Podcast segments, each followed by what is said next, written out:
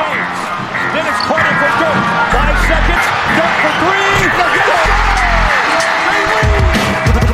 A zaj, nincs egyszer a végén, ha battog a spalding Minden nap élmény, blokkok és zsákok Na gyere megmutatom, ez NBA szerelem Keleten, nyugaton, robban a zaj Nincs egyszer a végén, ha battog a spalding Minden nap élmény, blokkok és zsákok Na gyere megmutatom, ez NBA szerelem Keleten, nyugaton Éj jó! Szép jó napot kívánunk! Ez a Rap City keleten-nyugaton podcast. A mikrofonok mögött Zukály Zoltán és Rédai Gábor. Szia Zoli! Szia Gábor, sziasztok, örülök, hogy itt lehetek. Erős túlzás, hogy én mikrofon mögött vagyok, úgyhogy előre is elnézést kérnek a hangminőséget. Nem jutottam be ma sajnos a rádióba, úgy, hogy ilyen puritán laptop mikrofonba beszélek, de, de azért ennek ellenére is gondoltuk, hogy fontos lenne összehozni a nyugati beharangozót, és nem csak ezt gondoltuk, hanem azt is, hogy hívunk egy vendéget, aki nem más, mint Gibárszki Marci. Szia! Sziasztok srácok, örülök, hogy újra itt lehetek. Ezer éve nem voltam már nálatok, és örülök, hogy össze tudunk hozni most egy ilyen adást. Szia Marci, én is üdvözöllek és azt gondolom, hogy lenne miről beszélni majd az elbúcsúzásnál is, mert ugye két csapattól elbúcsúzunk, talán azért már a keleti párharcokról is egy, együnk pár szót, de mindenek előtt Marci megkérdeznélek, hogy mi újság van veled, veletek, mert hogy ugye az extra passzról régóta nem hallottunk, és talán áruljunk el semmit, de most én is nagyon várom, hogy legyen már új adás. Igen, itt volt egy sajnos nem rajtunk kívülálló okok miatti leállás. Ugye a Bigi TV nem közvetítette tovább az Euróligát, ami nekünk egy nagyon komoly érvágás volt.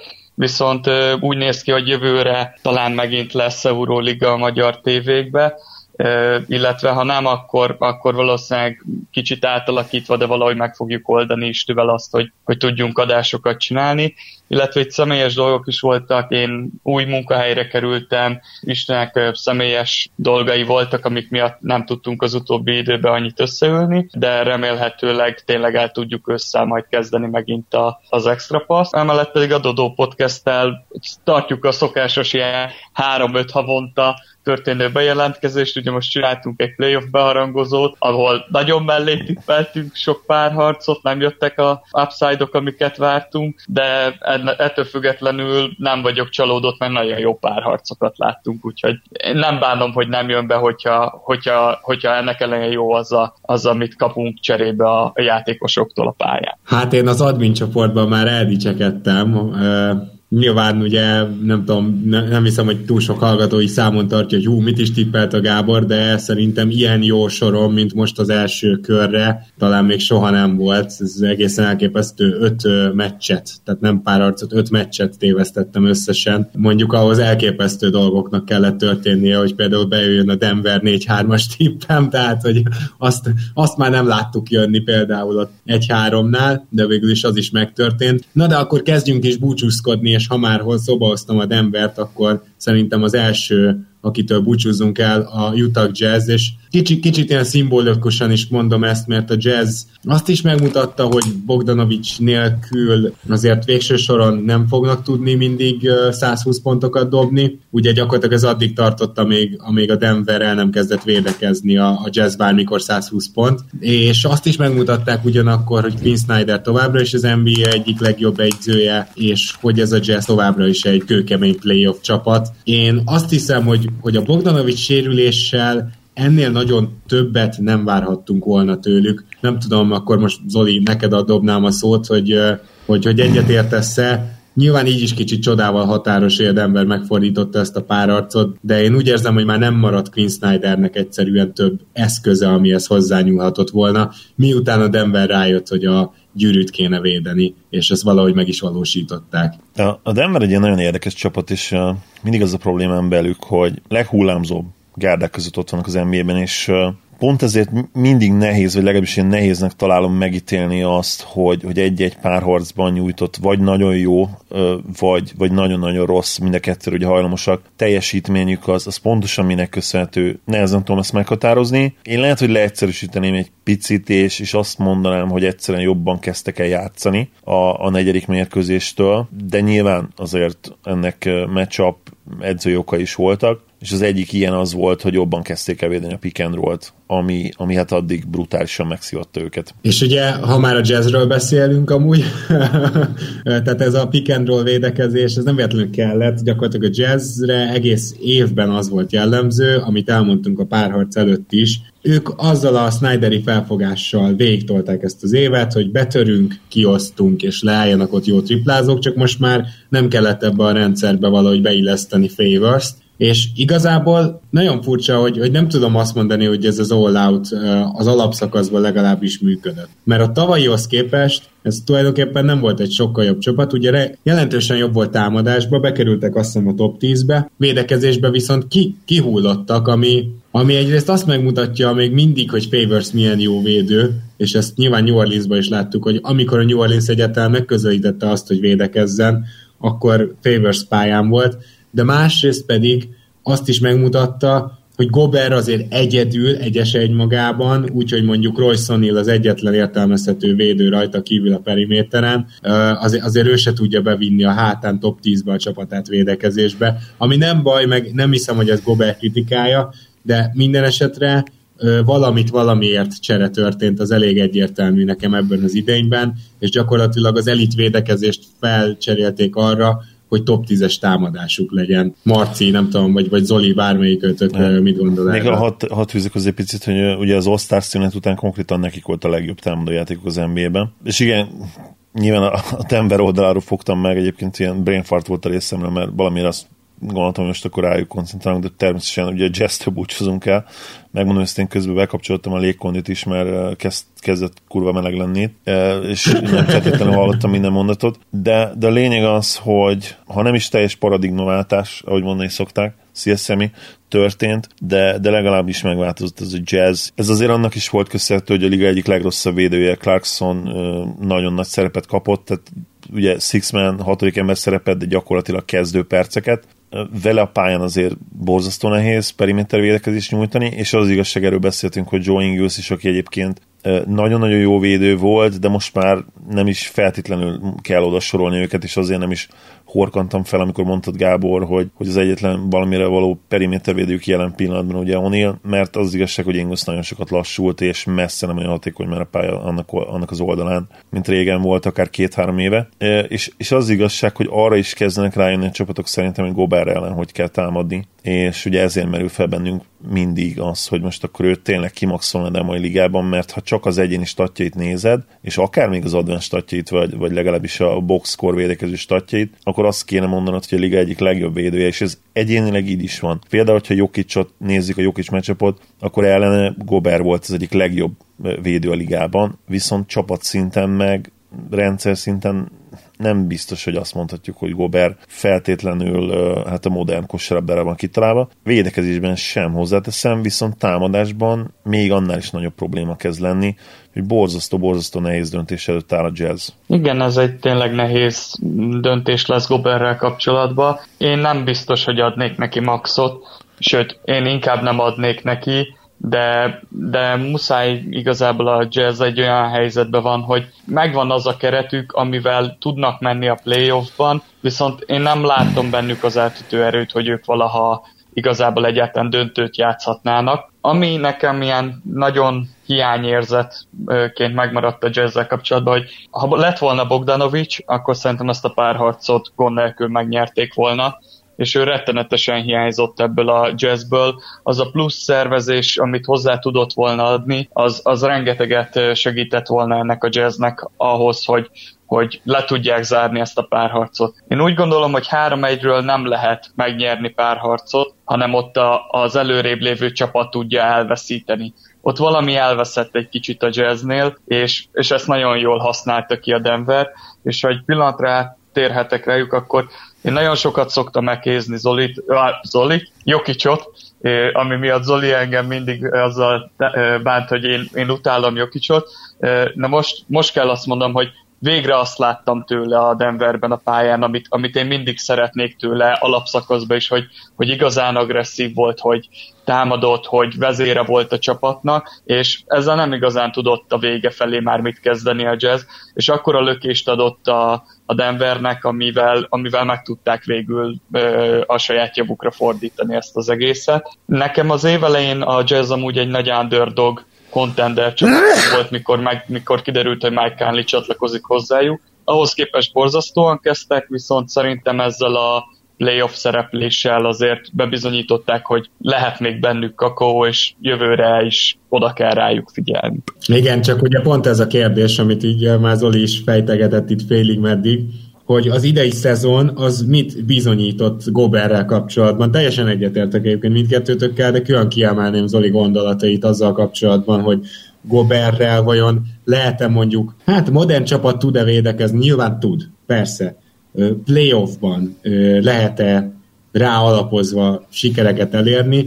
Egyébként nem tudom, hogy Gobert jobban ki lehet egészíteni annál, mint ahogy most kiegészíti a jazz. Ugye ez is egy nagy kérdés, mert most viszonylag jó, sőt kifejezetten jó tripladobókkal lett körülvéve. Nyilván, hogyha Kawai, Kawai és Paul George játszana mellett, akkor az úgy segítene Igen. valamit.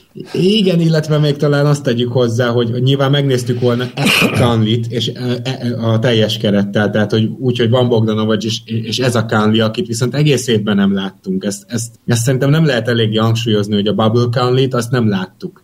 És ez lesz az, amiért legalább még fél évig a jazz meg fogja nézni, hogy mi van ebben a dologban, mert úgy látszik, hogy Kánli mostanra tudta magát összeszedni, és én azt gondolom, hogy ez már nem csak fizikális, hanem mentális történet is volt, hogyha értitek, mire gondolok. Nyilván össze kellett a sérülés hullámból szednie magát, de ő maga is lenyilatkozta, hogy ugye másféle pick and roll-ok és másféle támadó szituációk vannak a jazzben, mint amit egész életében játszott a Grizzliesben, ehhez hozzá kellett szoknia, és, és azt láttuk, hogy most már hozzászokott, hogy ez megtörtént, úgyhogy Úgyhogy szerintem egyszerűen a jazz vezetőség azt fogja mondani, hogy oké, okay, akkor ezzel a Kálnival és az egészséges Bogdanovicsal nézzük már meg, hogy így körbe raktuk Gobert, meg ugye Mitchell is azért nyilván ebbe a Denveri védekezésnek is vaskos szerepe volt, de, de azért dicsérjük meg Mitchellt, hogy ő is igenis szintet lépett, és, és először úgy igazán all tűnt itt ebbe a párharcba, hogy ezzel akkor mire megyünk. Szerintem meg fogják nézni, lesz egy ilyen kis kibúvójuk arra, hogy, hogy tovább kergessék még ezt az álmot, hogy ezzel a csapattal esetleg bajnokok tudnak lenni, mert egyébként a belső növekedés az, az azzal, hogy Mitchell szintet lép, hát most már nem tudom, mibe bízhatnának még. Igen, teljes mértékben egyetértek veled. Belső upside most már nem nagyon van, viszont Mitchellről régóta vártuk, hogy, hogy ilyen jó lesz, és bevallom, én egy kicsit le is mondtam róla, hogy, hogy ő valaha elfogja ezt a szintet érni, amit itt a Bubble-ben hozott, de most, most tényleg az a, annak a vezérnek tűnt, akire lehet építeni a jazznek a jövőben. Én is úgy gondolom, hogy szerintem egy fél évet fognak adni ennek az egész projektnek, de én inkább azt látom magam előtt, hogy, hogy utána egy ilyen félig meddig uh, ritullal elcserélik Gobertet, és egy kicsit átalakítják a csapatot Mitchell körül. Nem tudom, hogy, hogy ki az, akire, akire cserélhetik, de nem tehetik meg azt, hogy ennyi pénzt költenek majd egy, egy centerre úgy, hogy, hogy nem tudnak fejlődni valójában, mert a többi kulcsposzton Kánli is, Bogdanovics is már nem fiatal játékosok. Tehát itt valamit mindenképp ki kell találni, hogyha a jövőbe is sikeresek akarnak maradni. Örülök, hogy elmondtad azt Mitchell kapcsolatban, mert nekem is ugyanezt a vallomást meg kell tennem. Én is abszolút lemondtam arról, hogy ő valaha igazi szupersztár lehet. Amit most a Bubble-ben, illetve play mutatott, az, az minimum megkérdőjelezi ez bennem, de még az is lehet, hogy, hogy innentől, amíg nem látunk mást, esetleg a jövő évi szezon első hónapjában oda is kell akár sorolnunk őt. Top 15-ben mindenképpen. Ne, nem gondolod, Zoli, hogy mondjuk a szupersztár túlzás? Tehát azért mindannyian érezzük, hogy ezek a teljesítmények, ezek még, ez az még nem, kellett. igen, igen, még nem lehet nyilván azt mondani, egyértelműen kijelenteni, hogy, hogy Donovan Mitchell egy szupersztár, de a playoffban szupersztár szinten játszott, ez nem kérdés, és oké, okay, egy párharcról beszélünk, még akkor is, hogyha hét meccses párharc, mégiscsak egy párharc, várnunk kell, de én személy szerint azt sem hittem volna, hogy ő ezt meg tud, ő ezt a szintet el tudja érni egy párharcban. Úgyhogy ez mindenképpen Aha. pozitív ez a dolog számomra, és ha ténylegesen kiderül, hogy ő innentől kezdve ez a játékos is szintet lépett, ami azért valószínűleg nem egy top 5-ös játékos lenne, de legalábbis egy top 10-es, hogy ezt ne felejtsük el, hogy ő azért játékszervezésben és védekezésben nem tud annyit nyújtani, meg vagy mondjuk lepattanózásban sem, tehát nincs feltétlenül a pontszerzésen kívül olyan extra dolog, amit nagyon jól csinál, de, de hogyha így tudja a pontszerzést művelni, akkor azért ez egy ilyen borderline top 10-es, de mindenképpen top 15-ös játékos, amire azért már lehet építeni, és akár retoolba is belemehetni a jazz, hogyha úgy döntenek, hogy elengedik Gobertet, de én megmondom hogy attól félek, hogy, hogy egyszerűen nem tudják majd elengedni Gobertet, és, és gyakorlatilag bebetonozzák ezt a csapatot a következő, hát minimum két-három évre, aztán meglátjuk, hogy utána Kánléval, illetve a, a, a Horváttal mi lesz, Bogdanovicsal, de, de legalábbis neki mennek jövőre, és utána is még ezzel. Aztán utána Góbernek elvileg már ilyen az a baj, hogy szerintem lehet, hogy, lehet, hogy öt éves kéne adni Gobernek. Né, valahogy meg kéne osztani négy éves szerződésen, minden attól függ majd. Minden esetre az, abban szinte teljesen biztos vagyok, hogy a következő szezonnak is neki mennek ugyanezzel a kerettel. Na hát akkor szerintem nagyjából hasonló véleményen vagyunk, de akkor most menjünk tovább, mert a Oklahoma City-ben is véget ért a csoda. Ez az alapszakaszban is egy csoda volt. Még aki tehát emlékszem, hogy Gedei TV-vel csináltuk az OKC beharangozót, Zoli, nem tudom, egy ilyen nyári adásra merjék-e rákérdezni, hogy emlékszel-e. Inkább ne. Vagy rákérdezni rákérdez, csak ne lepődj meg a válaszom. De, de Tibi mondta, hogy végül is, hogyha jól kezd az OKC, és hogyha mégse cserélik szét őket, akkor, akkor itt akár ők mehetnek a nyolcadik helyért is, és, és ez akkor hogy is mondjam, csak már, már, már akkor is durvának hangzott. Ezt szerintem, én, szerintem én ugyanezt, ugyanezt mondtam, én ugyanezzel a véleményem voltam. Igen, és végül azért... De nem tippelted be őket a... Igen, de azért nem tippeltem be, hogyha emlékszel rá, mert azt, arra számítottam, hogy szét fogják őket cserélni. Tehát, hogy konkrétan az OKC, a vezetőség majd elcseréli a játékosait a trade deadline idején. Tehát, ha ha valaki azt mondta volna nekem, hogy nem cserélnek, akkor lehet, hogy betippeltem volna őket a play Sőt, én is azt mondtam tavalyi beharangozónkba szemével, hogy hogy én az OKC-t playoffba várom, mert Chris Paul-lal egyszerűen nem tudsz tankolni, tehát túl jó volt ez a, ez a Gallinari, Adams, Chris Paul trió, ez szerintem túl jó ahhoz alapjáraton, hogy, hogy ezzel tankoljál, és melléjük nagyon szépen fölnőtt Schröder és Shai Alexander, úgyhogy számomra egy idő után már nem volt kérdés, hogy nekik a playoffban a, a helyük, amik, és ahogy egyre jobban játszottak, egyre biztosabb voltam benne, hogy nem fogják szétcserélni őket, hanem megnézik, hogy hogy ezzel mit lehet nyomni a playoffban. Na igen, de amire ki akartam vezetni, az az, hogy ezt viszont egyikünk se várta, és nem ismerek olyan szakértőt, aki várta, hogy az OKC tulajdonképpen a harmadik helyért küzd az utolsó pillanatig. Mert ezt, nagyjából így lehetne elmondani a, a szezonukat, és még a kezdés, amelyen közepeske gyenge volt, még az volt a legrosszabb része a, a szezonjuknak, mert hát konkrétan, ha jól emlékszem, akkor a 2020-as évben talán a második vagy harmadik legjobb mérleget hozták. Tehát egészen hihetetlen, és különösen annak tükrében, hogy, hogy valójában se támadásban, se védekezésben nem voltak kiemelkedően jók, csak mind a kettőben elég stabilak. De tényleg itt a Chris Paul effektus, amit láttunk a playoffban, az amúgy az alapszakaszban is, is ott volt.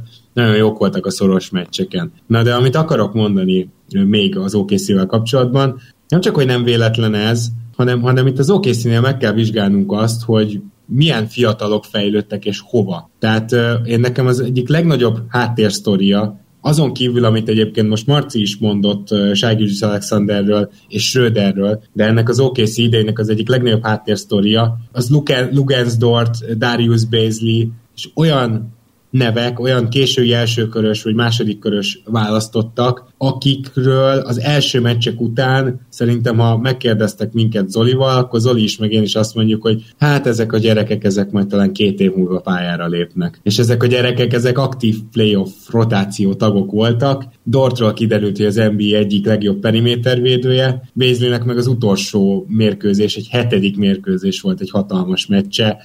Nem tudom pontosan, hogy mi van benne, de egyértelmű, hogy őt is majd játszatni kell. Tehát volt egy nagyon jó játékos fej fejlesztése is az OKC-nek, és ez Chris Paulnak is köszönhető, biztos vagyok benne, meg az egyzői stábnak is, ezért is nagyon megdicsérném őket és ezt a szezont. Én kicsit kiakadtam, amikor az edzők szavazásán Donovant választották az egyik évedzőjének, mármint az edzők saját maguk között, mert én úgy gondolom, hogy nem ő volt a, az OKC-nek a legfőbb támadó játékmotorja, nem, hanem Chris Paul. Viszont azt tényleg én is nagyon elismerem, hogy amit az egyetemeken csinál, hogy, hogy fölfejlesztett játékosokat, azt nagyon jól csinálta itt is. Tehát mind Juice Alexander, mind Dort, mind pedig a Bézli tényleg rengeteget fejlődtek itt az OKC-be. Az, hogy, hogy Schröder újra magára talált, az is szerintem valahol Donovan érdeme, mert ott volt egy váltás, amit mondtál Gábor korábban, hogy, hogy a második, 2020-as évben a másik harmadik legjobb támadó csapat voltak,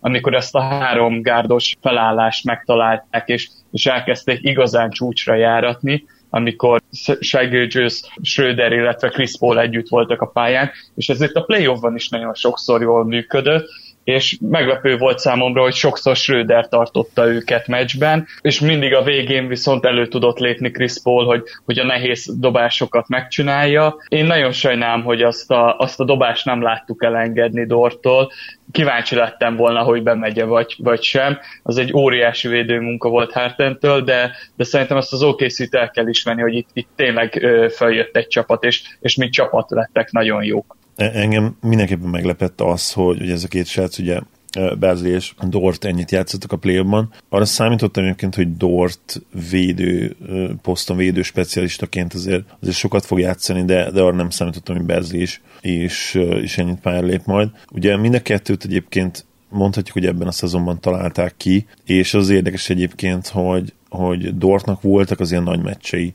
az alapszakasz során is, és azt néztem meg egyébként tegnap még a game logjaiban, hogy, hogy nagyon érdekes a dobása is, tehát hogy abszolút úgy néz ki, hogy nála mentális ez a dolog. Mert van, hogy heteket lehoz, lehoz úgy, hogy nem tud betalálni, aztán lehoz egy ilyen 5 per 6-os meccset, vagy, vagy egy Game 7 egy 6 per 12-es, mint, mint tegnap. Egész hihetetlen, és így jön neki össze ez a 30 hogy, hogy időnként ez a 30% az 80, máskor meg négy meccsen keresztül a gyűrűt találja. Majd, majd érdekes lesz figyelni azt, hogy, hogy ő hogyan fejlődik, és, és adott esetben ez a párharc is eh, hogyan eh, javítja fel az önbizalmat, mert szerintem nála ez lesz a kulcs. Nem különösebben jók egyébként a fizikai adottságai, a, itt most elsősorban arra gondolok, hogy nem túl gyors, nem túl komoly az ugró ereje, illetve viszonylag rövid, átlagos a wingspanje. Bezli ezzel szemben brutálisan jó atléta. Én, én azt gondolom, hogy, hogy összességében hosszú távon azért Bezliben van több, mint all játékos, de tény, hogy, hogy Dort szerepét meg könnyebb volt megtalálni, és, és neki tényleg nem kell majd usage, ő, ő szimplán az energia nagy részét belerakja majd a védekezésbe, és, és hatékony lesz vele az OKC. Összességében nagyon pozitív az egész szezonja az oklahoma én azt gondolom. Nyilván vannak komoly kérdések, mi lesz Chris Paul-lal. Abban sem vagyok biztos, hogy ő, ő nem szeretne egy még jobb csapatban játszani, esetleg az utolsó, amit gondolunk két-három évének, de hát bármennyire is szeretne, ugye nem tudjuk azt, hogy, hogy, hogy van esély még egy cserére jövőre a 20-21-es szezonban. Aztán persze meglátjuk majd, hogy hova ír alá, mert ugye 21-22 az már elvileg player option, ha jól emlékszem. Úgyhogy, úgyhogy ő 21 nyarán szintén úgy dönthet, ha minden igaz, hogy, hogy ő köszöni szépen, és akkor kilép, és még vagy aláír egy utolsó hosszú szerződést, 36 évesen ezért azt már kétlem, vagy egy contender akár cserélirányítójának akkor életében, pályafutásában először elmegy. Úgyhogy nagyon-nagyon kíváncsi leszek. Az OKC pedig, hát Inside Grossban, és mondjuk ha ennek a mentén, ennek a kontextusában nézzük a szezon, azért számíthat jó dolgokra. Ugye az, az általunk felsorolt két fiatal mellett azért csak ott van, ott van Sá is, akiben még szerintem van upside. Az utolsó két meccsen nagyon-nagyon leszerepelt, azt is el tudom képzelni, magát hibáztatja kicsit, mert egyébként előtte elképesztően jó volt. Most még, még a legutolsó meccsen nem is volt annyira rossz egyébként, de az az előtti nagyon. Benne nem tudom, hogy, hogy mekkora upside lehet, mert ugye most azt látjuk, hogy egy all borderline all-star szinten van 22 évesen, de, de nem tudom, hogy mennyi, mennyivel mehet még feljebb, mert ha ő esetleg még ennél is sokkal jobb játékos lehet, az, az azért teljesen új dimenziókat nyithatna majd meg az OKC előtt, és még Galóról szeretnék itt zárszóként beszélni, mellette sajnos úgy érzem, hogy kicsit elszaladt az NBA, pocsék playoffot hozott sajnos megint, bizakodó voltam a harmadik mérkőzésen, harmadik mérkőzés után, mert akkor azt hiszem, lehet, hogy nem a harmadik volt pontosan, de volt akkor már egy két jó meccse, aztán sajnos nagyon-nagyon eltűnt a szériában, és, és ha bűnbakot akarunk keresni az okc akkor lehet, hogy ő lenne az első választás. Hát én úgy érzem, hogy így is erőn teljesített az OKC ebbe a párharcba. Az egész szezonban messze, a párharcban is, ugye gyakorlatilag csak szoros meccseket nyertek, ami, ami rendesen eldőlt, azt mind a Houston nyerte, úgyhogy én egyszerűen csak a talentkülönbséget nevezném meg, mint főok. Ugyanakkor Galinárit szerintem nem nagyon fogják meghosszabbítani, ezzel egyetértek. Főleg azért is, mert Bézlinek így, így jut idő.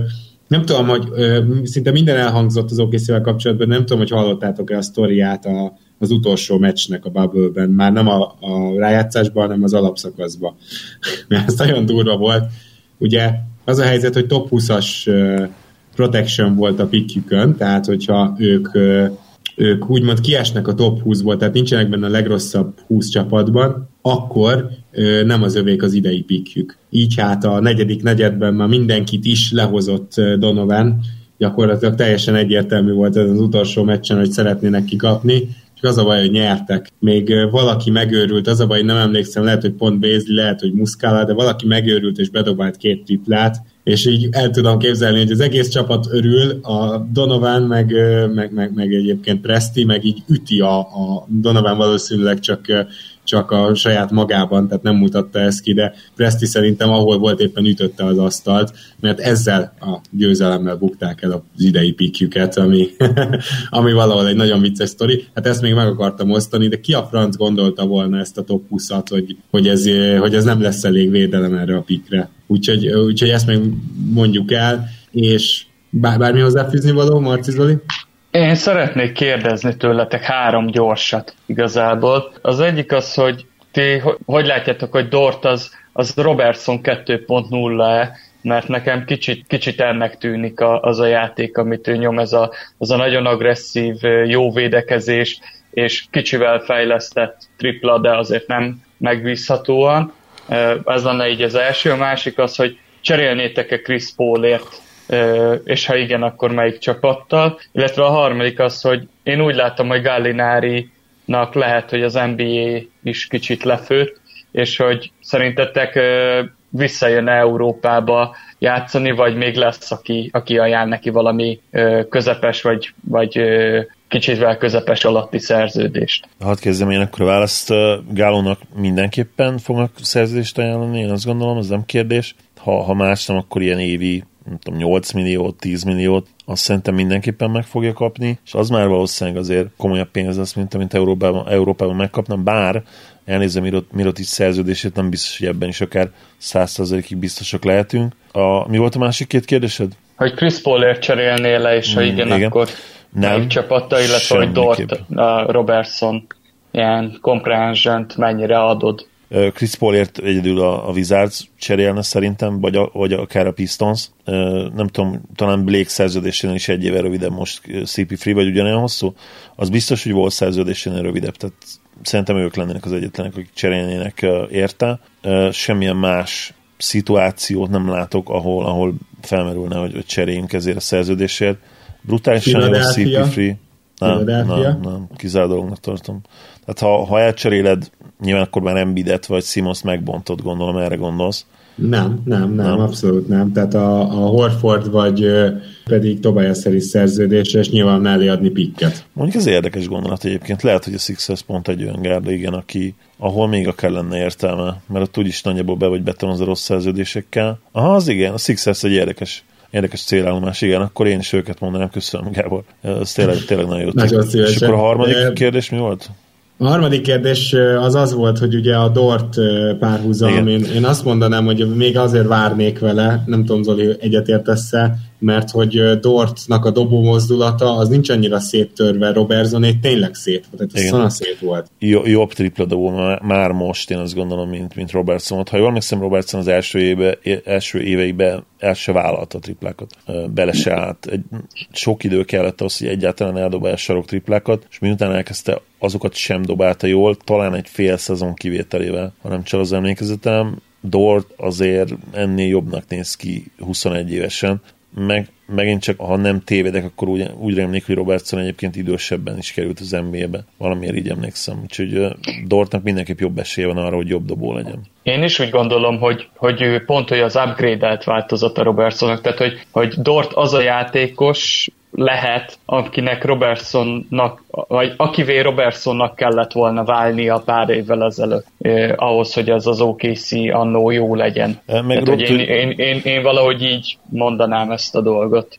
Robertsonnal az kapcsolatban azt is meg kell, meg kell említenünk, hogy ő igazából egy, egy big man skillset van, és, és méretekre is inkább ugye 6-7, Dort azért lényegesen kisebb, szerintem ilyen 6-4 körül maximum. És most megnéztem egyébként, igen, tehát az első évében 22 éves volt, igen, tehát idősebb ruki volt, és jól emlékeztem, hogy alig dobta a triplát, tehát a, egy, egy szezonja volt, ahol kettő feletti kísérlete volt, de, de ő soha nem tudta megtanulni ezt a domást. Tehát neki a legjobb szezonja Robertsonnak az így nagyon picivel volt jobb, mint Dort idei szezonja. Dort idén 30% környékéről indul gyakorlatilag az NBA-ben, az azért nem annyira nagyon pocsék, nyilván pocsék, de ha azt kérdezed, hogy lehet-e belőle 35-36% idővel, akkor azt mondom, hogy igen. Köszi, srácok! Ja, ja. Na, akkor viszont harangozzuk be a nyugati párharcokat. Most már egy meccsen túl vagyunk. Nyilván akkor kezdjük is ezzel, és már úgy is emlegettük ma a Denvert.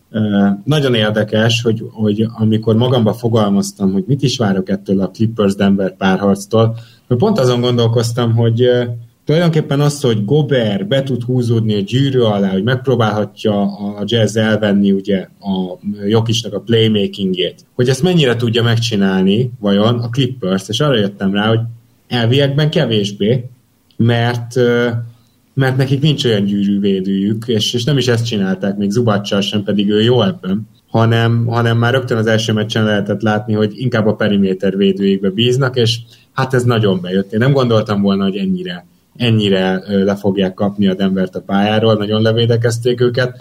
Szóval én éppen ezért onnan kezdem, hogy a párharc előtt még egy picit bizakodóbb voltam, mint látva ezt az első meccset. Igaz, hogy annyira voltam csak bizakodó, hogy, hogy láttam a clippers hogy egy jó támadó csapat ő, ő meg tudja nehezíteni a dolgukat, ugye ez a Dallas volt, és ez erre majd visszatérek egyébként, mert nagyon extra dolog az, amit a Dallas végigvitt, de, de szóval mivel a Denvert is jó támadó csapatnak véljük, legalábbis potenciálban, legalábbis ezzel a Murrayvel, ezért megkockáztattam magamba, hogy majd 4-2-t fogok mondani, de most rögtön ezzel indítanék, hogy ez az első meccs elvette ettől a kedvem, hogy, hogy itt már 4-2 se lesz, mert nagyon úgy tűnik, hogy persze fáradt is a Denver, de ettől függetlenül nagyon úgy tűnik, hogy a perimétert teljesen uralni tudja a Clippers, és mondanám, hogy Jokistól lesz szükség nagy meccsekre, de ez nem fog változtatni azon, hogy a Jokic 40 pontot dob, az, az attól még 20-szal fog a végén menni a Clippers, szóval, szóval hogy nagyon nehéz dolga lesz a Denvernek meccset nyerni egy ilyen periméter védekezés ellen. Clippersben 3-4 játékosban is benne van a 20 plusz pont, és ezzel, hogy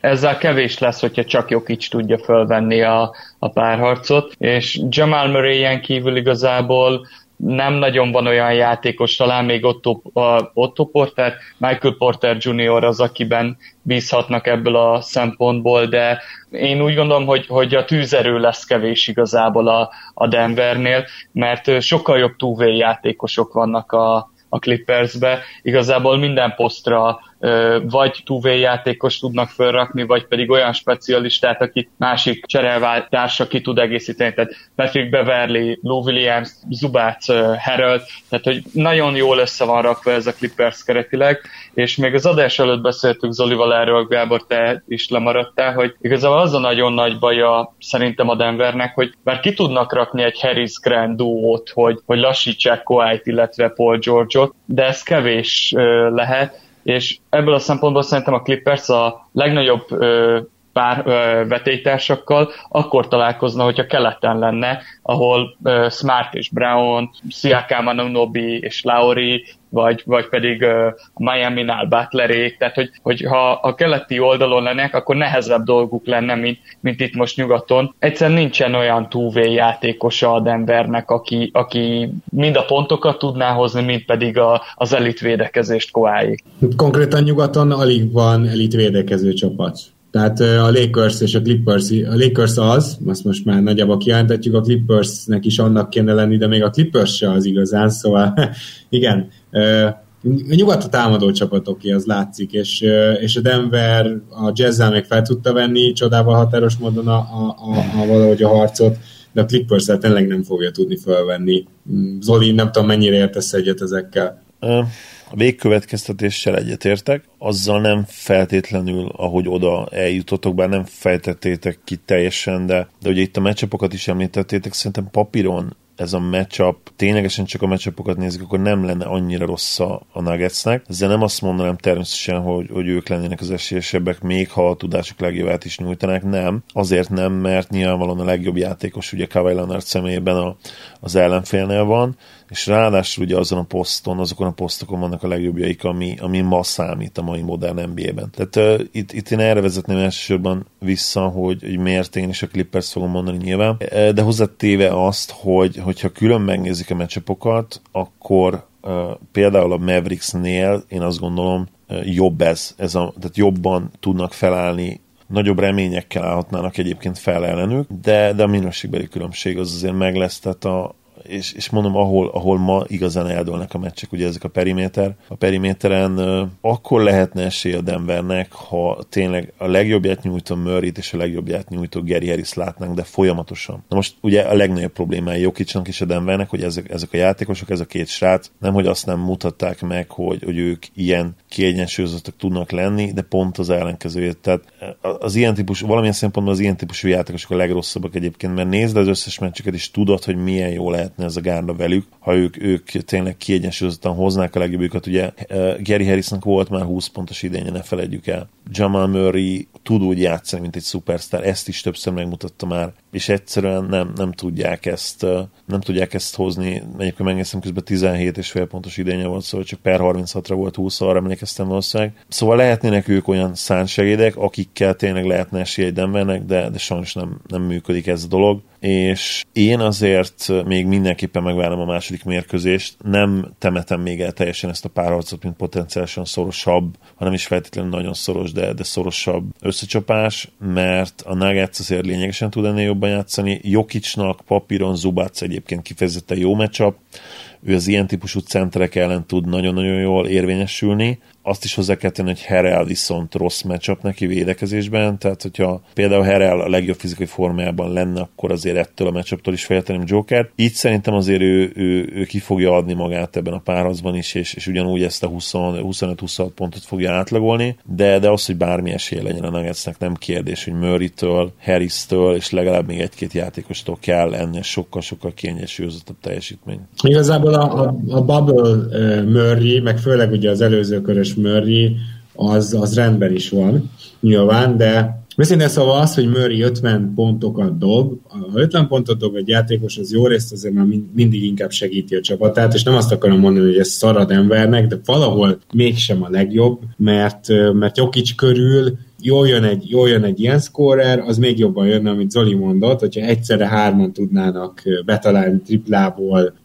megverni a closeoutokat, bemenni a palánk alá, támadni a gyűrűt, hogyha Jokic körül így szét tudnának szóródni, úgymond. A másik az, hogy én, én nem látom azt elégnek, hogy Jokic és Murray rohadt jól támad, mondjuk. Tehát, hogy, hogy ennek a csapatnak jól is kell védekeznie, és a Clippers elleni első meccsen ez sem igazán jött össze, és azt látjuk, hogy mekkora kilengések vannak, és ebben sajnos kulcs szerepe van Paul Millsapnek is, aki, aki nagyon lelassult. Az év végére azt kell, hogy mondjam, tehát még ezt az évet is, az idényre gondolok nyilván, úgy kezdte, hogy ő még mindig az a legjobb védőjátékosa a Denvernek, aki, hogyha ha leül, ha nincs pályán, akkor képtelenek védekezni. És ez nagyon sokáig kitartott. Itt a playoffban egyértelmű, ez a Gasol jelenség a Torontónál is, hogy, hogy, hogy Gasol milyen védekező mutatókat hoz. Igen, igen, de van olyan csapat, amelyik ezt a lassúságot meg ki tudja használni.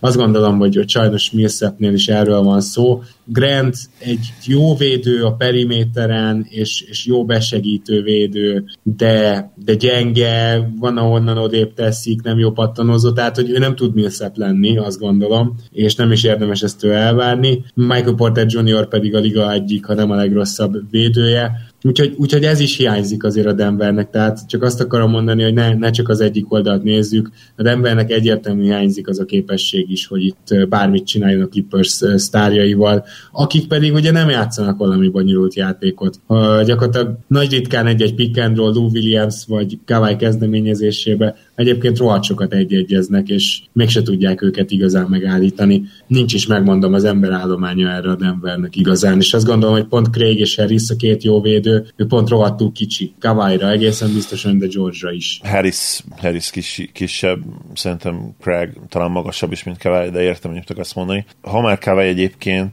az a kérdésem, kérdésem felétek, hogy mikor kell elkezdenünk Kawairól úgy beszélni, mint potenciálisan minden idők legjobb playoff performere, mert uh, hihetetlen, amit művel. Nyilván kellenek még gyűrűk, én tudom, addig maximum uh, ilyen hipotetikus értelemben mondhatjuk azt, de, de félelmetes. Tehát, hogy példa nélkül gyakorlatilag, hogy első számú scorer, ugye mára már azért bőven az az utóbbi legalább 4-5-6 évben, sokkal-sokkal hatékonyabb legyen a play mint, mint az alapszakaszban. Tehát a, a normál 59-58-59% os TS-ét 62-63-ra emeli a play Most az első meccset elnézve én még azt is tudom képzelni, hogy még, még most sem teljes legjobb szintjén játszik, és még ezután is emelhet akár egy Lakers konferencia döntőben, vagy majd később a döntőben. Tehát félelmetes az ember, nem, nincsenek tényleg szavak. Én azt hiszem, hogy itt már majd arról is kell beszélnünk, hogy, hogy Kawai most felkapcsol, vagy, vagy mi történik, mert az is meggyőződésem, hogy ő nem, nem a playoffba kapcsol fel, hanem az alapszakaszba kapcsol le. A, úgy, úgy érzem, hogy ezek a kis középtávolik, oda mindig el tud jutni akárki van előtte, akármit csinálsz vele, ahhoz őt, őt duplázni kell, meg csapdázni, hogy ne jusson be. Más, más, más nem tudsz csinálni. Aztán gyakorlatilag a tripláit szinte mindig rá tudja emelni, akár emberről is. Az nem lesz egyébként olyan hatékony, tehát nyilván e felé kéne törekedni a védőjének, de nem lehet, mert annyira erős és olyan biztos fegyverei vannak, amik a playoffban egyszerűen jövedelmezők. Az alapszakaszban lehet egyébként, hogy kevésbé. Tehát az alapszakaszban nem feltétlenül tudsz megverni egy csapatot középtávolikkal. Persze nyilván elég jó gárda van körülötte, hogy azért így is nyerjenek jó sok meccset, de azt akarom mondani, hogy a playoffban, ahol sokkal több a félpályás támadás, és egy nagyon picit csökken a triplák jelentősége, vagy lehet nem ez a legjobb megfogalmazás, hanem inkább azt kellett volna mondanom, hogy egy, egy kicsit kevésbé bátran dobják el a játékosok, és ha már viszont valaki elég bátran, hogy eldobja, annak mindenképpen nagyobb jelentősége van. Szóval ez, ez neki kedvez, én úgy gondolom. Emellett pedig azért elmondhatjuk azt, hogy védekezésben jelentősen visszaesett az elmúlt években, és azt a play se tudja visszahozni. Tehát én egyszerűen csak azt gondolom, hogy ő tényleg ennyire jó játékos, mint amit most látunk, de nem bírná a teste, ő maga se bírná mentálisan, hogy egész évben ilyen jó legyen. És ez, ez is jó kérdés, hogyha mondjuk folytatja ezt a playoffokban, meg kell majd büntetnünk egy all-time ranglistán azért, mert ő gyakorlatilag már a peak évei elejétől ö, ilyen tartalékos üzemmódban nyomja az alapszakaszokat, mert lehet, hogy a válasz erre az, hogy igen, meg kell büntetni. Kérdés nélkül, Zoli. Ez egyértelmű, hogy meg kell. Már nyilván olyan viszonylatban mondjuk ezt, és gondolom te is, hogy ezért Persze. nem kerül majd be a top 15-be, vagy a top 10-ben. Így van, így van, így, így van, abszolút így gondoltam. Érdekes, amit mond, mondatok.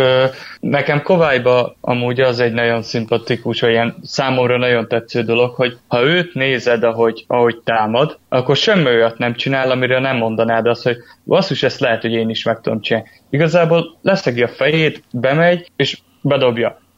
Azt, nehéz, azt nem szabad elvenni tőle, hogy ő ehhez rohadt erős fizikailag, olyan vállai karjai vannak, ami, ami senki másnak igazából a, a posztján, és a másik az, hogy remekül látja meg azokat a lyukakat, ahova ő be tud lépni, ahova ő pont azzal az egy leütéssel, ami neki gyors, azzal oda tud érni, hogy, hogy egy jó dobást eleresse. És érdekes, hogy annyira nem kiemelkedő a passzkészsége, nem egy elit passzoló, ennek ellenére nem tudod nyugodt szívvel csapdázni, mert viszont meglátja az üres embereket is, tehát hogy, hogy meg is, mégis meg tudja játszani, ha olyanja van, simán tudna tíz asszisztokat adni, csak egyszerűen nem, nincsen erre szüksége. Egy csapat szinten pedig a Clippersnél. Én azt mondanám el, hogy, hogy a, nekik nem az lenne a jó, hogyha Kawhi még feljebb kapcsol, hanem pont az, hogyha, hogyha egy picit visszább tud, mert föllépne mellé végre Lou Will és Paul George, és szerintem az első meccsen ezt láttuk, hogy, hogy elkezdtek mellé föllépni a többiek, és amiért nem is volt olyan földön túli teljesítményre szükség tőle, és szerintem simán tudnak még emelni ezen a fokozaton. Azért, azért a 12 per 16 a Clippers. Azért 12 per 16 elég földön túli volt tőle maradjunk. A, jó, nem, nem, nem, a, nem a hatékonyságára mondom, hanem hogy nem, nem csak 16-ot dobhatott volna. Ha akart volna, akkor dobhatott volna 20-25 rádobást. Egyszerűen nem volt rá szükség, mert elkezdtek mellé föllépni a társak, tehát hogy, hogy még ebben még mindig van följebb ebbe a Clippersbe, és ez, ez azért nagyon durva látni, hogy mennyire erős csapatuk van, és mennyire nincsen szükség még mindig arra, hogy a max potenciáljukon játszanak ahhoz, hogy, hogy minden áron meccset nyerjenek. Picit azért túlzásnak tartom azt, amit mondtál, hogy ha akarna bármikor tudna 10 asszisztot átlagolni, nem, nem, ez azért nincs így, de biztos vagyok benne, hogy playoffban, amikor köré szerveznek egy egész támadást, akkor benne lehet a játékában a 10 assziszt, de amit még fontosabb hangsúlyoznunk, hogy Torontóban, mennyi... bocsánat, de hogy ja, várj, várj, várj. Szóval, hogy, szóval, hogy azt akartam mondani, hogy az elmúlt két évben annyit fejlődött ebben, tehát három éve, ez valahogy ez a Spursnél nem volt meg neki a, a négy-öt assziszt fölötti tartomány, az elmúlt két évben ő, jött meg ez, hogy erről egyáltalán beszélhetünk, de, de egyértelműen túlzó volt szerintem, hogy fogalmaztál, Marci. Az első részével egyetértem, a másik részével azért nem, mert Torontóban is volt, hogy ilyen 8-9-10 assziszt kicsúszott tőle a playoffba, tehát hogy benne lehetne a, a játékába szerintem, de, de itt például a Clippers szerintem azért nem is fog ilyet szám kijönni tőle, mert nem segíthetnek le egyszerűen a többiekről se, mert Louisville meg Paul George is be fogja dobálni a, a triplát, a, hogyha, hogyha lesegítenek róluk, tehát hogy itt azért nagyon bajban van a Denver, hogy most melyik kezébe harapjon, hogy hogy ö, kit védjen, hogy védjen. A palánk alatt sincsenek kisegítve, mert, mert hogyha azt adják föl, hogy, hogy a festékbe lehet bejárni, akkor megint nincsen jó helyzetbe a Denver, szóval föl van adva a lecke Malónéknak rendesen, hogy, hogy egyáltalán esélyük legyen meccset nyerni szerintem. Igen, az igazság, hogy Morris támadása főleg underrated, tehát ez, ez ide igazolásuk, mert nagyon durván széthúzza a pályát a csávó. A posztján én azt gondolom, hogy talán a legjobb Ez Most attól függ, hogy éppen e, milyen posztra be, ugye váltogatni szokták azért eléggé kávályalacsot, kis csatár posztokat, kis csatár, erőcsatár. Ő a magasabb, de nem feltétlenül tudod azt mondani, hogy mindig ő, a, ő, a, ő az erőcsatár, mert sokszor ő fogja ráadásul a kis csatárt is. Támadásban meg ugye most már mindenki gyakorlatilag minimum 4 outot játszik, de inkább 5 outot. A Clippers egyébként pont 4 outot, akármelyik line van fent, azért mindig 4 out vagy, vagy Zubac vagy Herel középen van. De, de a lényeg az, hogy, hogy Morris floor spacing szempontból brutális, szerintem védőként masszívan túlértékelt egyébként, de, de támadó játékosként pedig valószínűleg az ellenkezője igaz és alulértékelt. Hát nincs könnyű dolga senkinek a clippers kapcsolatban, a Denvernek meg, ahogy már korábban hangsúlyoztam, eszközei sem feltétlenül vannak. Na akkor tippeljünk. Én nem merem bemondani a 4-0-át, úgyhogy 4-1-et mondok gyáva módon. Én 4-0-át. Én úgy gondolom, hogy, hogy nem lesz egyszerűen embere erre a periméter sorra a Denvernek, és fognak szoros meccset játszani, de, de egyszerűen átütő erőben nem fognak tudni ott lenni. Ahhoz egy nagyon erős off-night kellene szerintem Koájéktól, hogy, hogy a Denver meccset nyerjen. Hát ez simán bennük van amúgy, ez csak hogy hozzáteszem. Bennük van, én nekem a túljátékosok hiánya a Denvernél, ami aggasztó. Tehát én, én emiatt nem, nem láttam a Denveri győzelmet jönni. Ahhoz egy nagyon kell egy mörői megőrülés úgy, hogy, hogy közben meg nem megy Paul george a játék, akkor, akkor szerintem nyerhetnek, de nekem tényleg nagyon aggasztó ez, hogy, hogy nincsen oda-vissza játékos. Szerintem fognak meccset nyerni, lehet, hogy egyet egyébként csak, az meglepne, hogyha kisöpörnék őket. Ilyen minőségű csapatokat azért nem szoktak feltétlenül kisöpörni, még a nagyon-nagyon jó gárdák sem, úgyhogy én, én 4-2-t mondok, de, de benne van azért erősen a 4-1 is. A 4-0 engem azért eléggé meglepne, bár nyilván egy ilyen első meccs azért elég, elég jó kezdés volt ez is. Ahhoz azért nagyon szét kéne esni a Negesznek, plusz a Negeszben mondom, benne vannak azok a, a kiugró támadó teljesítmények, csak ugye nincs meg a konzisztencia, nagyon sokat beszéltünk erről. Egy meccsen szerintem kijön nekik a lépés úgy, hogy, hogy meg fogják verni a Clippers. Hozzátéve azt is, hogy a Clippers eddig nem tűnt úgy, és erről beszéltem Marcival szintén, hogy ha őszinték, őszinték akarunk lenni, mi Mavs drukkerek, azért nem koncentráltak végig, végig úgy a párharcban, mint ahogy valószínűleg kellett volna. Szerintem lehet, hogy azért kicsit uh, alábecsülték a Mavericks-et, mert az alapszakaszban viszonylag könnyen, elkenték a szánkat, és, és domináltak minket. Lehetséges, hogy ez is benne volt, és elképzelhető, hogy akár ennek a hatással is most már uh, inkább lesz, inkább lesz business ez a részükről, ahogy, ahogy mondta ugye Jimmy Bucket, nagyon vicces, meg szimpatikus volt ez a tweet tőle, vagy lehet, hogy interjú. Lehet, hogy, lehet, hogy komolyabban fog elszózálni a Clippers, és, és kőkeményen bedarálják a nuggets viszont az meg egy brutális üzenet lenne, én azt gondolom a, a valószínűleg Lakers, de ugye a másik továbbjutó, másik nyugati továbbjutó felé, mert azért ez a Nuggets, ez, ez egy nagyon-nagyon jó csapat lehet, nem konzisztensen az, de, de nagyon veszélyesek, és ha őket azért kisöpörnék, azt szerintem nagyon komoly fegyvertény lenne. Ha már így emlegetted a, a másik párharcot, meg hogy elárultad, hogy szerinted valószínűleg Lakers, én direkt hagytam ezt a végére, ezt a párharcot, mert szerintem ez a legnagyobb, hogy is mondjam csak, hát ilyenség. Abból a szempontból, hogy ennél két különbözőbb csapatot nem hozhatott volna össze a jó ég, ugye. Két magasos felállású Lakers versus a magas nélkül felálló Houston hihetetlen meccsap problémát okoz mind a két csapat a másiknak. És őszintén szóval a Houstonnak valahogy működött volna a támadójátéka a Bubble-ben, legalább három meccsen át. Lett volna legalább egy ilyen időszaka, akkor én nem a valószínűleg lakers mondtam volna most, mert szerintem a Lakersnek okoz alapvetően nagyobb problémákat a Houston, nem a Houstonnak okoz alapvetően nagyobb problémákat a Lakers, viszont a Houston támadó játéka szar, nem működik, nem csak inkonzisztens, hanem tényleg egy idő után el kell azon gondolkozni, hogy a Houstonban egyszerűen nincsenek elég jó triplázók. Tehát ezek a triplázók, ezek közepesek vagy rosszak, akik rádobják ezt az irgalmatlan mennyiségű triplát, és nem tudom, hogy így lehet-e jól támadni, és ezen ugye Westbrook sem segít, szóval, szóval a Houston támadása lesz nekem a párharc első kérdése, hogy így ráadásul még minden eddiginél jobb védekezés jön most szembe, mert a Lakers védekezése jobb, mint az okc és még akkor is, hogyha mondjuk lekergetik az egyik magast a pályáról. Még akkor is, hogyha davis és, és, és úgymond mezőnyemberekkel áll föl a Lakers, ez akkor is egy olyan védekezés lesz, ami az alapból akadó, akadozó Houstoni támadógépezetet nagyon durván lelassíthatja, és ha ez lesz igaz, akkor nem lesz esélye a Houstonnak. Miközben meg mondom, matchup szempontjából szerintem a Houstonnál lenne az előny. Igen, nekem ami a kulcskérdés lesz az, hogy, hogy van két nagyon jó védőjük, Tucker és Covington személyébe a Houstonnak ezre a 3-as, 4-es posztos játékosokra, akik davis és LeBron James-t foghatják, de akkor mi lesz McGee-vel? Harden fogja fogni,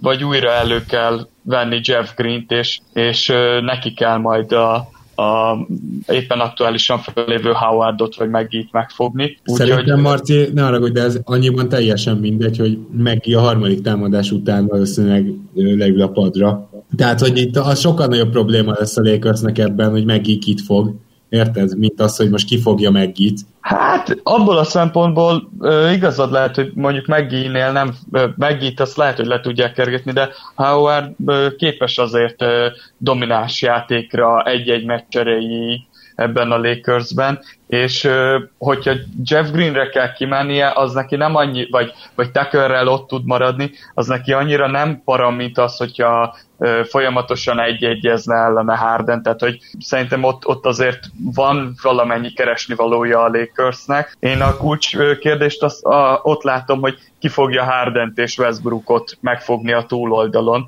tehát hogy ott mit fognak erre kitalálni a, a Lakers védői, mert talán tudni fogják őket, de, de szerintem megállítani nem.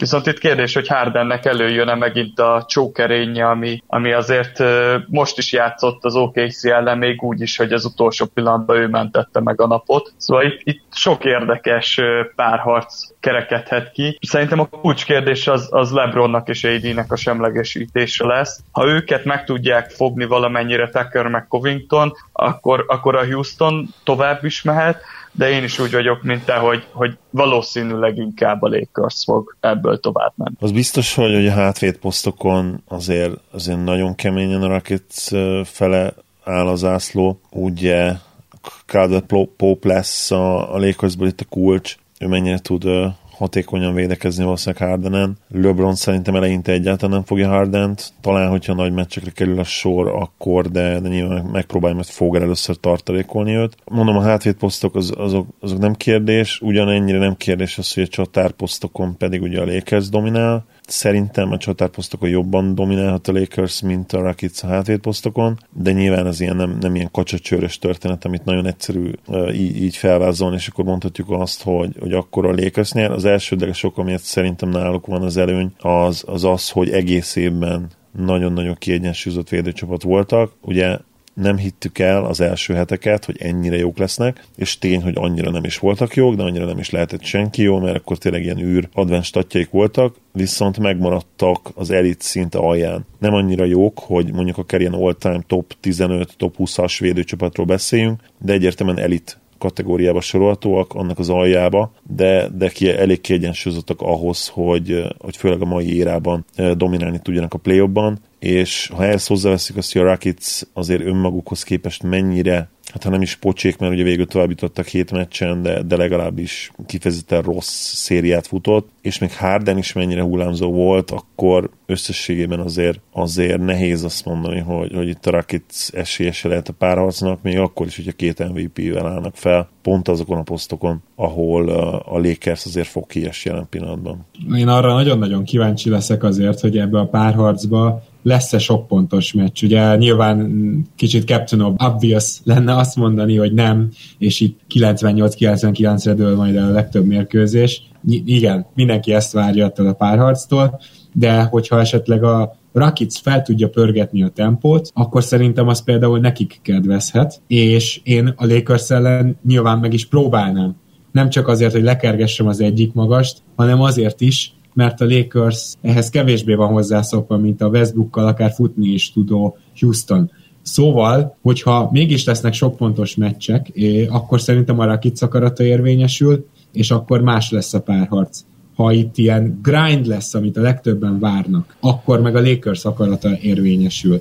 És az is érdekes, hogy a Lakers támadásban azért hát komoly problémákkal küzd a bubble-ben, ezt még óvatosan fogalmaztam, és ez a Houston ellen csak akkor oldódna meg, hogyha ők fent tudnák tartani a két magast, és rengeteg pattanót szednének. Úgyhogy szerintem itt már ez, hogy hogy alakulnak a dolgok, ugye a Portland nem tudta lekergetni a magas embereiket, a Portland annak alkalmazkodnia kellett, a Houstonnak erre esélye sincs, tehát az első két mérkőzés szerintem meg fogja mutatni nekünk azt, hogy milyen irányba megy el ez a párharc. Igen, igen, egyébként ez, ez, ez abszolút benne van. Ez tényleg a small ballnak egyébként a, az ilyen ultimate tesztje lesz mert, mert a Lakers azért alapvetően két magassal lesz fent a pályán, amikor csak lehet. Az egyiket le lehet majd kergetni, de Edith nyilván nem. Maximum falt problémákba lehet majd őt kergetni, ami egyébként egy jó taktika lehet megpróbálni két-három meccsen esetleg beütetni vele két, két korai faltot. Erre azért nagyon-nagyon jó Westbrook és Harden, sőt, hát gyakorlatilag a legjobbak erre az egész ligában, hogyha kitűzöd célként. De összességében azért, azért csak érdekes faktor az, hogy, hogy a 6-5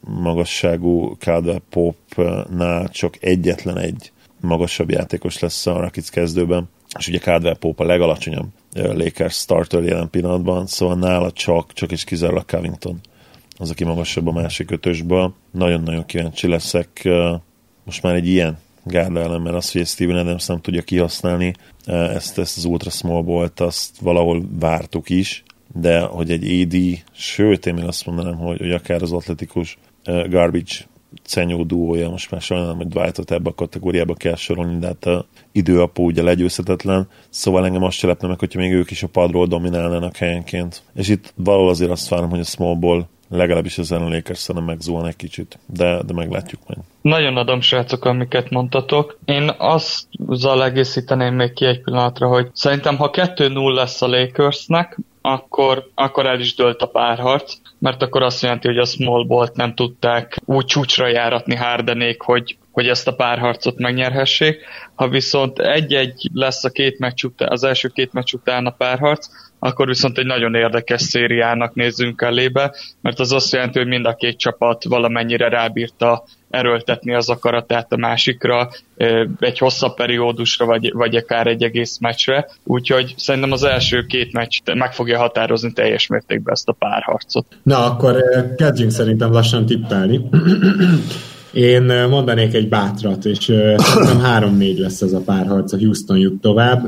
Azt gondolom, hogy sikerülni fog az, hogy, hogy AD-t bekényszerítik centerbe, onnantól egy kiegyensúlyozott párharcot láthatunk majd, amit körülbelül a Hát a Houston triplázása fog eldönteni, mert hogyha a Houston nem triplázik jól, nem lesz esélye. És hogy ebben miért bízok, hogy a Houston négyszer jól triplázik? Azért bízok, mert a Lakers-ben nincsenek benne feltétlenül a 130 pontos meccsek, tehát úgymond egy közepesen triplázó Houston is majd képes lehet megverni a Lakers-t. Nagyon szoros párharcot várok, nem feltétlenül szoros meccsekkel, tehát ezt hozzáteszem, hogy nem lepődnék meg, hogyha lenne ide és oda is nagy különbségű mérkőzés. Itt a nagy különbséget nyilván 10 fölött értem, tehát azért nem 40 pontos ö, ö, dominanciákat, de azt gondolom, hogy, hogy itt, itt meglepetést látunk majd, és 3-4-et tippelek.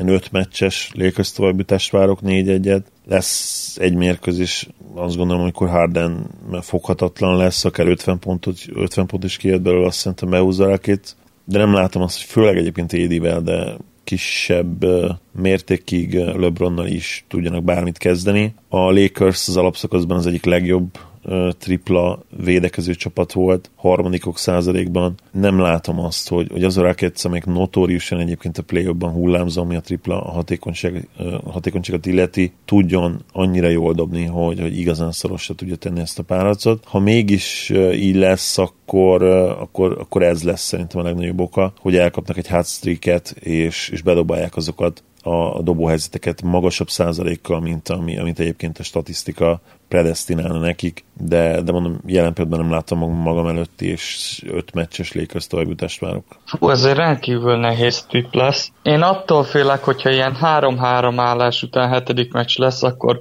akkor ott Hardentől megint egy csok fog jönni, és akkor a Lakers fog viszonylag könnyen egy hetedik meccsen tovább menni. Én, én úgy gondolom, hogy 4-2 lesz a, a Lakersnek, de szerintem ha Houston megy tovább, akkor nekik is nagyobb esélyük van egy 4-2-es vagy 4-1-es továbbjutásra, mint arra, hogy egy 4-3-as 7 meccses szérián menjenek ők tovább. Tehát, hogy én, én mindenképp egy, egy viszonylag rövid párharcot, tehát egy 5-6 meccses párharcot várok, bárki is fog továbbjutni, de én most jelenleg inkább a Lakers-be látom ezt. Na, akkor ezt majd érdemes lesz monitorozni, és akkor csak tényleg pár szót ejtsünk a két keleti párharcunkról. Ugye az egyikben már három mérkőzés is lement, és azt gondolom, hogy a egyik legérdekesebb gondolat az az volt, amikor beszélgettük itt Marcival az admin chatben, hogy jó nagy makker volt ugyan a Raptorsnak a harmadik meccses győzelme Ananubi hős tettével, meg Lauri hihetetlen passzával, de, de a 3-0 azért nagyon igazságtalan lett volna, hogy itt a meccsek képét megnézi az ember.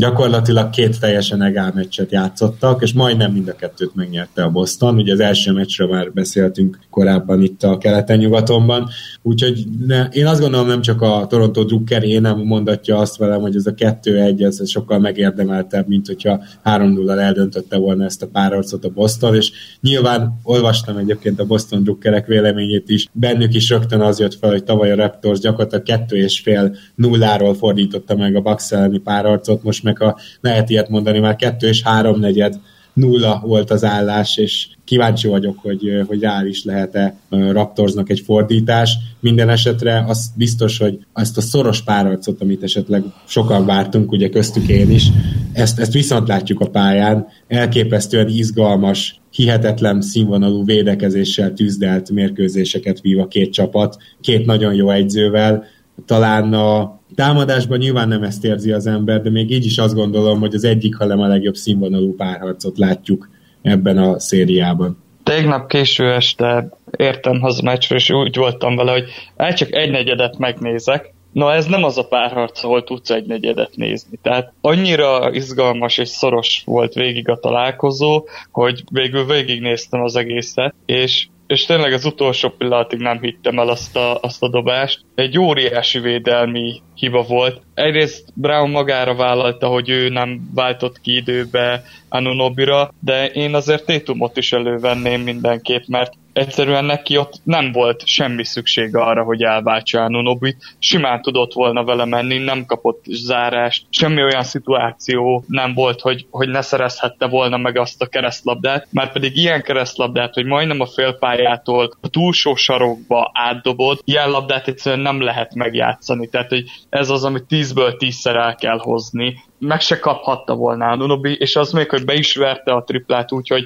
nem egy rendes dobó mozdulatot engedett el. Ez egészen félelmetes volt, pedig én már majd, hogy nem örömtáncot jártam, jóval 3-0, hála Istennek ezt a Torontót letudtuk. Hát azután a 2-1 után, meg főleg ezután a dobás után nem vagyok nyugodt, mert, mert az előző meccs is nagyon szoros volt, és látszik, hogy itt tényleg két egyenlő fél csatája van, mind a padon, mint pedig a pályán. Föl kell kötni a gatyát rendesen a, a Bostonnak, hogy, hogy ezt be tudjuk húzni. Viszont még egy gondolatot azért elmondanék, hogy hogy ott az utolsó pillanatban volt hiszen egy falt, ami, amit be kellett volna fújni szerintem Márgeszorra, és akkor itt nem lett volna semmilyen dobás de ettől függetlenül ez egy gyönyörű győzelem volt a Torontótól. Valahogy jobban örültem volna, hogyha inkább 10 ponttal kapunk ki, mint hogyha egy ilyen buzzer beater triplával, ez szerintem lélektalinak sokkal fájóbb, hogy a, a kezünkbe volt a győzelem, de ez van, meg kell nyerni a következőt, és, és akkor, akkor minden helyreáll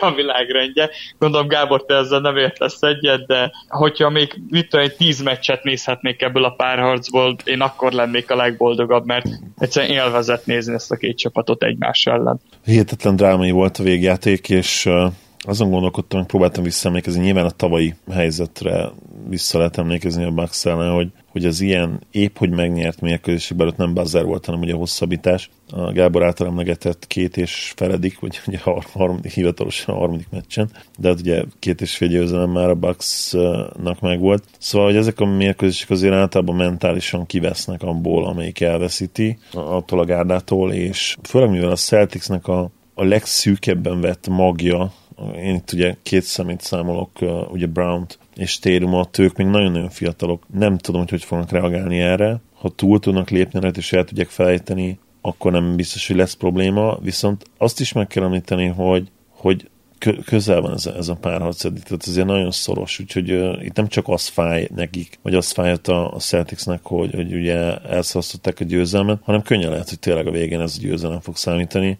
Mondanom sem kell, hogy itt ebben a pillanatban mennyire kulcsfontosságú a, a negyedik mérkőzés. És mit szóltak a másik párharchoz, ahol hát én egyre jobban érzem magam a tippemtől. Ugye azt mondtam, hogy 2-4 lesz, és hogy a Miami megy tovább. Nyilván most a ma esti, vagy hát a péntek esti így fogalmazok mérkőzésen, a Bucksnak a torkának kés. És azért azt látjuk, hogy a Bucksnak a, a védekezésével most problémák vannak, mert egyszerűen megpróbáltak váltani, megpróbálták nem a szokásos védekezési sémájukat az első meccsen, mondván azt, hogy na majd jól megfogjuk most a Bucksnak a, bocsánat, a Heatnek a dobóit. Duncan Robinson gyakorlatilag le is kergették a pályáról, és így se nyertek, mert így meg Dragic, meg Butler hát gyakorlatilag pikniket tartott a festékben, és aztán utána megpróbálkoztak a második meccsen azzal, hogy jó, rendben, akkor mégiscsak fogjuk a, a, a saját szokásunkhoz híven a gyűrű alatti területet, és így is nyert a Miami. A, na, na ez az, ami igazán agasztó, tehát, hogy itt, itt viszont nem azt látom, hogy, hogy szoros meccs, meg tényleg a, a Toronto-Boston párasznak az első meccs első negyede volt egyelőre az, ahol az egyik fél jelentősen jobb volt a másiknál és egy, egy másik negyedet se tudsz mondani. Itt viszont végig azt érzem, talán a második meccs utolsó pillanataitól eltekintve, de ugye így is nyert a hit, hogy a Miami akar, akarata érvényesül. Szóval én szerintem a Bucks ilyen szempontból valahol még nagyobb bajban van, mint a Toronto volt 2-0-nál. Fú, nagyon jó, amit mondasz. Csak a, a te visszautalásod miatt én is ennyit visszakötnék, hogy ha bárki nyer a Toronto Bostonon, szerintem a másik fél nem lehet majd elégedetlen, mert, mert annyira jó, ö, szoros meccsek van. Itt, hogyha nem fog tovább menni a Bucks, akkor, akkor ők nagyon elégedetlenek lehetnek ezzel a párharccal, és én megint azt látom, hogy Budenholzer nem tud reagálni se meccs közben, se két meccs között igazán a, a változtatásokra. Tehát oké, okay, az első meccsen védtük a triplát, jönnek be a festékbe, ez a piknikes szöveg hatalmas, ezt lopni fogom tőled, és nem tudott rá váltani, hogy ú, akkor inkább védjük már a festéket, hogyha már szétszórnak minket onnan. Most a második meccsre visszaálltak a régi, hogy, hogy fogjuk a festéket, most kikaptak triplából, és megint nem volt menet közben váltás Budenholzer részéről, hogy kicsit módosítson a mérkőzéshez. Én ezt látom az ő legnagyobb hibájának, és én ugyan még a, a playoff felett Bucks továbbjutást mondtam, de, de én most már azt mondom, hogy 4-1 Miami lesz, mert szerintem itt, itt egyszerűen sokkal jobban megtaláltam Miami és Spolstra azt, hogy, hogy mivel lehet ezt a Bucksot megfogni, és szerintem Budenholzer nem fog továbbra se tudni váltani, és ugyanaz lesz, mint a tavalyi playoffba, hogy rajta fog, és a nem reagálásán elmenni a, a párharc. Van egy faktor, amiről nem beszéltünk még sokat, hogy gyakorlatilag idén nincs hazai pálya. Ez azért tippeinket is alapvetően szerintem meg kéne, hogy változtassa. Én itt, itt ezért is vagyok sokkal bátrabb, mint normál esetben lennék. Tehát, hogyha a Heat kettő mérkőzés ténylegesen ellopott volna a Bucks idegenbeli pályáról, akkor, akkor maga biztosan azt mondanám most, hogy innen most már behúzzák a párharcot leg, legrosszabb esetben 4-2-re, de így, hogy gyakorlatilag nincs hazai pálya, így, így teljesen más még a hozzáállásom ezzel kapcsolatban, és és azt egyébként el kell mondani, hogy az első meccsen még jobban is triplezott a hit százalékosan, csak nem adott fel, annyi, valóban nem adott fel annyi lehetőséget a Bucks, mint a második meccsen. A második meccsen kicsit tényleg jobban behúzottak, de problémájuk az volt, hogy, hogy, hogy ugyanaz volt gyakorlatilag a hatás, és még több büntetőt is ki tudott harcolni a második meccsen a hit, mint az elsőn, ami ugye azt jelenti, oké, okay, ebben benne voltak a tripla közbeni faltok is, ami egyébként az NBA-nek ma része is, nyilvánvalóan azért, azért megdobja ezeket a statisztikákat, de, de ami, ami kijött az az, hogy, hogy Adebayo is nagyon szépen most oda tudott térni a vonalra, és ott rendkívül jól dob egyébként, neki volt nehéz középtávolia is, úgyhogy megint elnézze az ő játékát, maga biztosabb lettem, hogy itt egy olyan játékosról beszélünk, aki hát támadásban még sokkal-sokkal több szintet lépett előre, mint védekezésben majd. Kráder felemás volt azért a második meccsen, de, de a triplázása az elképesztő, amióta ugye a hithez cserélték őt. Olinik hozza ezt a szokásosan nagyon-nagyon jó kiegészítő szerepet, és az igazság, hogy mélyebb a jelen pillanatban a, a hit. Jannisztól sokkal több kell, én azt gondolom, főleg védekezésben támadásban nem volt rossz. Szerintem a következő mérkőzést azért be fogja húzni viszonylag simán a Bucks ma éjjel. Nagyon kíváncsi leszek, hogy, hogy milyen mentalitásra jönnek a pályára, de, de szerintem jól fognak reagálni erre a do or, do or die meccsre, hiszen ez tényleg az, ugye tudjuk, hogy soha senki még az NBA történetében 0-3-ról nem jött vissza. Na, én egy dolgot ígértem korábban, hogy visszatérek valahova, de, de így tenném fel a kérdést, hogy tulajdonképpen szerintetek támadásban, most kifejezetten csak erre gondolok, a naprendszer csapataink közül melyik az, amelyik itt a Bubble-ben úgy igazán működik? Szerintem Mavericks nyilván, Mavericksra azt mondhattuk, hogy nagyon jól Ennyi. működik. De Zoli, nincs Sem. más. Uh-huh. Sem a Jannis köré épülő Bucks támadása nem az a elsőprő. A Houston nem is mondanám, abszolút nem működik a támadások, a Lakers szintén nem működő támadással áll fel, és még lehet érvelni, hogy valamennyire Mitchell körül a, a, a jazz is naprendszer volt, de amióta visszajött Kanli valójában nem. Tehát ez a négy naprendszer csapatunk van, nem működnek a naprendszer csapatok annyira a playoffban, kivéve, és a világ vicce, Luka Doncic és a Mavericks, és egyrészt ez mutatja azt, hogy Doncic milyen hihetetlen teljesítményt tett le az asztalra, mert ezek ez nem, ez nem egy véletlen tendencia. A naprendszer csapatban egy embernek a lehetőségeit, vagy a passzait, vagy a betöréseit, valamit megpróbálsz elvenni, és ezt meg tudják csinálni igazából Antetokumpóval és a bucks is. Nem állítom, hogy a Miami védekezése olyan fantasztikus, mert sem az alapszakaszban nem volt az, például főleg az elmúlt évek Miami-hoz képest sem a, a playoffban sem olyan egészen extra, de jó. De tudják, hogy mit kell csinálni. Ugye Spolstra az egyik, ha nem a legjobb egyző a ligában. Tudják, hogy mit kell csinálni. Nagyon jól védik, nem csak Antetokumpót, nem csak bezónáznak ellene, hogy ezt most már megszokhattuk a csapatoktól, hanem mellette még például Middletonon is tudják váltogatni az embereket.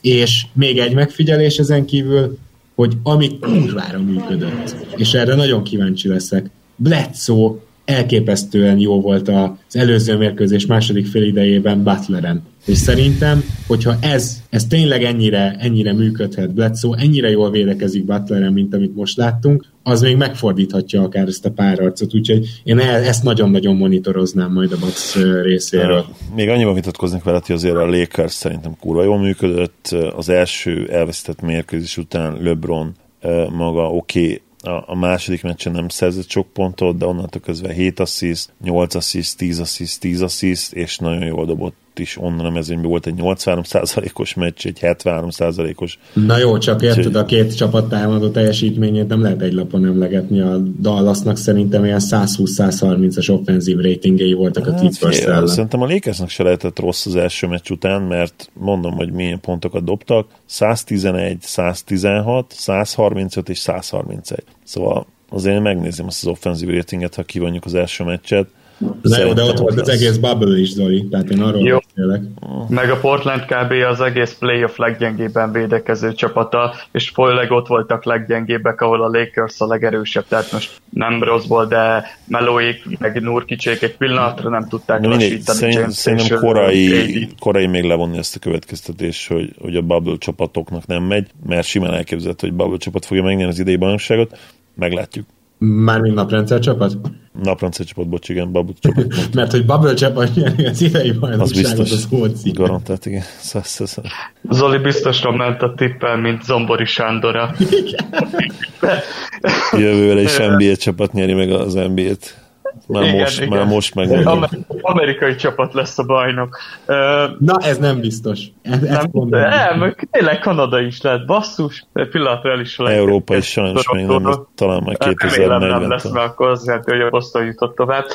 Annyi még mindenképp fölvetnék a bucks kapcsolatba, hogy nagyon jól csinálja Miami azt, hogy hezitálásra kényszerítik mind Janniszt, mind Bledsoe-t, mind, mind Letont, amikor be akarnak törni, és ennyi idő pont elég Adebayoéknak, hogy, hogy a passávokba bemozogjanak, hogy fölvegyék újra az emberüket. Tehát a pick and rendkívül jól védik. Korán két-három faltba kergetik Janniszt, ezelőtt levéve a, a pályáról. Nem is értem amúgy, hogy Budenholzer miért kapja le ilyenkor egyből Janniszt, mert az viszont nagyon erősen látszik, hogy egyszerűen nincs még egy olyan ember ebbe a, a Bugsba, aki tudna szervezni igazán a, a csapatnak, és Hillel néz neki még a legjobban, hogyha, hogyha Jannis nincs a pályán, ami meg azért fölvet kérdéseket, hogyha Hill a, a legjobb szerveződ, akkor, akkor te komolyan bajnoki címért menő csapat vagy.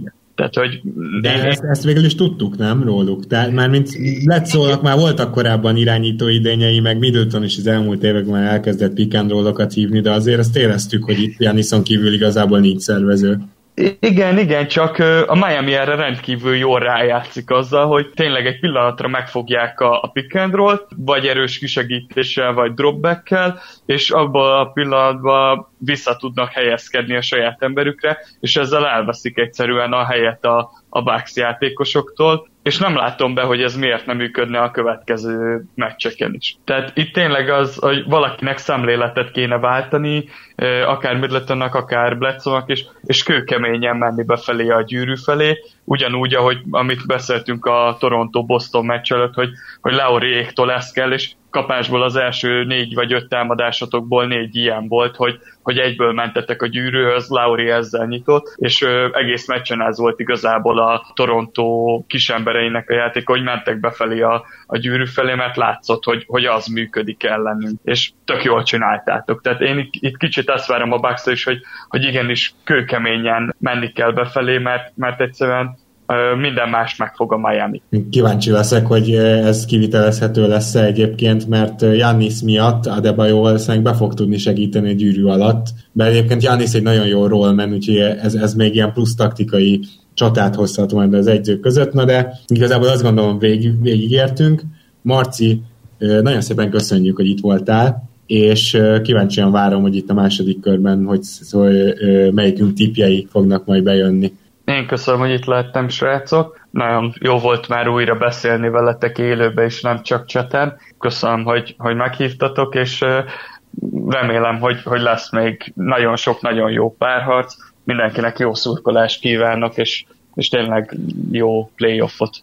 Én is köszönöm, hogy itt voltál, Marci. Na és mi pedig uh, megyünk tovább, hiszen a playoff is halad, és ezért jövő hét hétfőn vagy kedden valószínűleg jön a következő elemzőadásunk, uh, akár egy következő vendéggel is. Zoli, addig is neked is jó hétvégét kívánok, és köszönöm, hogy ma is itt voltál. Örülök, hogy itt lettem. Szia Gábor, sziasztok! Kedves hallgatók, és nektek is jó hétvégét kívánok, valamint szeretném megköszönni a Patronon nyújtott támogatásotokat, patreon.com per keleten-nyugaton, aki azt gondolja, hogy megéri támogatni a mi munkánkat, ott tudja ezt megtenni, és Facebookon is kövessetek minket, érdekességekkel jelentkezünk folyamatosan, és hát akkor hamarosan találkozunk hétfőn vagy kedden, addig is minden jót nektek, sziasztok!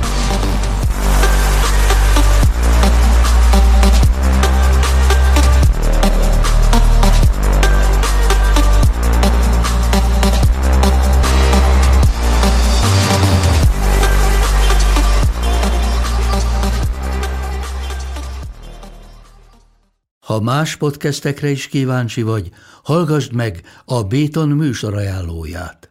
El tudod képzelni, hogy a podcastet, amit éppen most hallgattál, fél év múlva már a mesterséges intelligencia generálja? Mi sem. De ha érdekel, eljötte már a gépek lázadása. Hallgass bele az Embertelen podcastbe. Orsós Lajos vagyok, a műsor házigazdája. Egyelőre még élőben. Egyelőre. Fedezzük fel együtt, hogyan ismerkedik, randizik, mesél és vitatkozik Betty és Péter, két teljesen mesterséges intelligencia. Lajos, a podcast címét mond még egyszer, Léci. Oké. Okay. Embertelen podcast.